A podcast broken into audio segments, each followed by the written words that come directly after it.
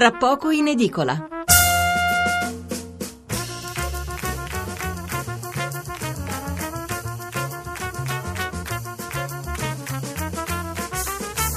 Buonasera da Stefano Mensurati e benvenuti all'ascolto di Tra poco in edicola, la rassegna stampa notturna di Radio uno. Ottocento zero cinque zero cinque settantotto è il numero verde per intervenire in diretta, tre tre cinque sei nove nove due nove quattro nove è il numero per inviarci un sms.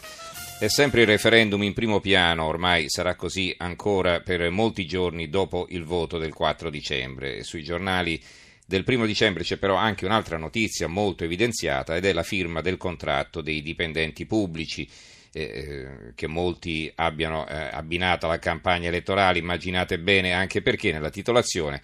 E poi per il resto eh, c'è la sorprendente assoluzione dei vertici di Banca Etruria, eh, c'è il seguito soprattutto sui giornali lombardi ma anche su altri quotidiani della storiaccia del medico e dell'infermiera accusi- accusati di diversi omicidi in ospedale, e poi sui giornali del nord-est si parla ancora molto dei vaccini e su quelli del mezzogiorno della morte dei tre operai a Messina. La nostra scaletta di questa sera l'abbiamo organizzata così: fra poco un approfondimento sui dipendenti pubblici, eh, partiremo naturalmente dalla notizia, dalla firma degli aumenti, ma eh, l'argomento è come rendere più efficiente la pubblica amministrazione.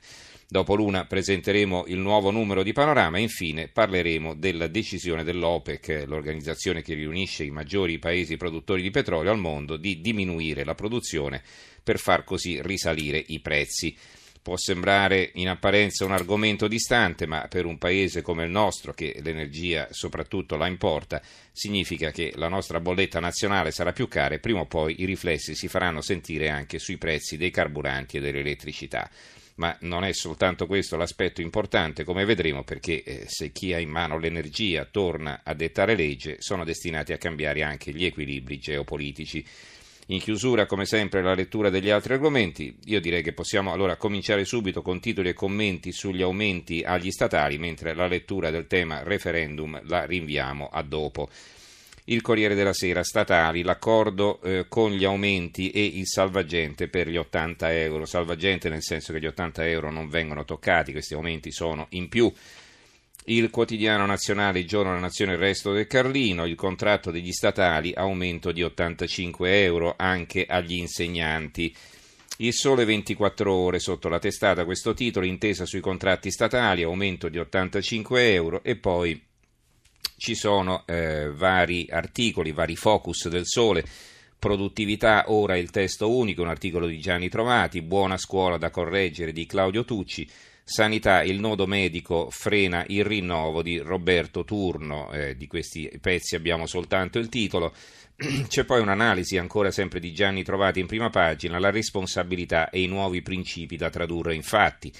Questo è il titolo, ora vediamo cosa scrive. Nell'attacco, la questione degli ottantacinque euro di aumento ha occupato inevitabilmente la prima fila del dibattito, ma l'intesa siglata ieri da governo e sindacati si articola anche in, eh, in punti più importanti perché, eh, per chi è interessato allo sviluppo della pubblica amministrazione. I temi sono la, produ- la produttività e l'ingresso del welfare aziendale nella contrattazione. L'incognita, vista la lunga storia di riforme mancate, riguarda la capacità di tradurre i principi in fatti.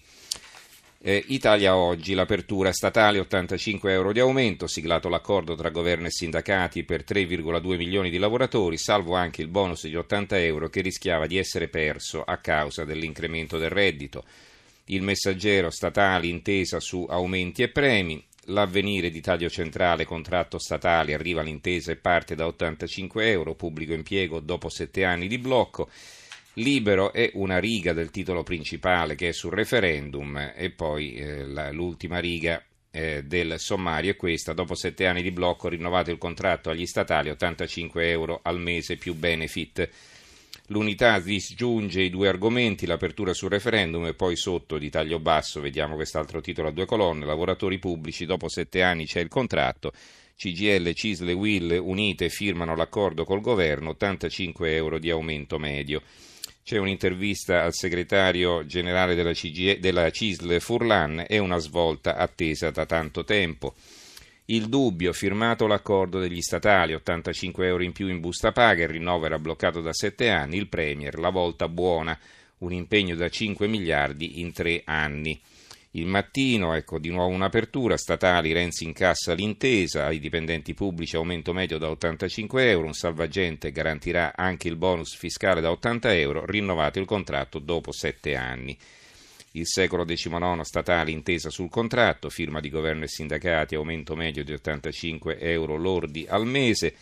Il Gazzettino apre così: agli statali ottantacinque euro di aumento. Il Tempo, il colpo di Renzi, agli statali aumenti di ottantacinque euro al mese. Vedete tutti i titoli molto simili fra loro.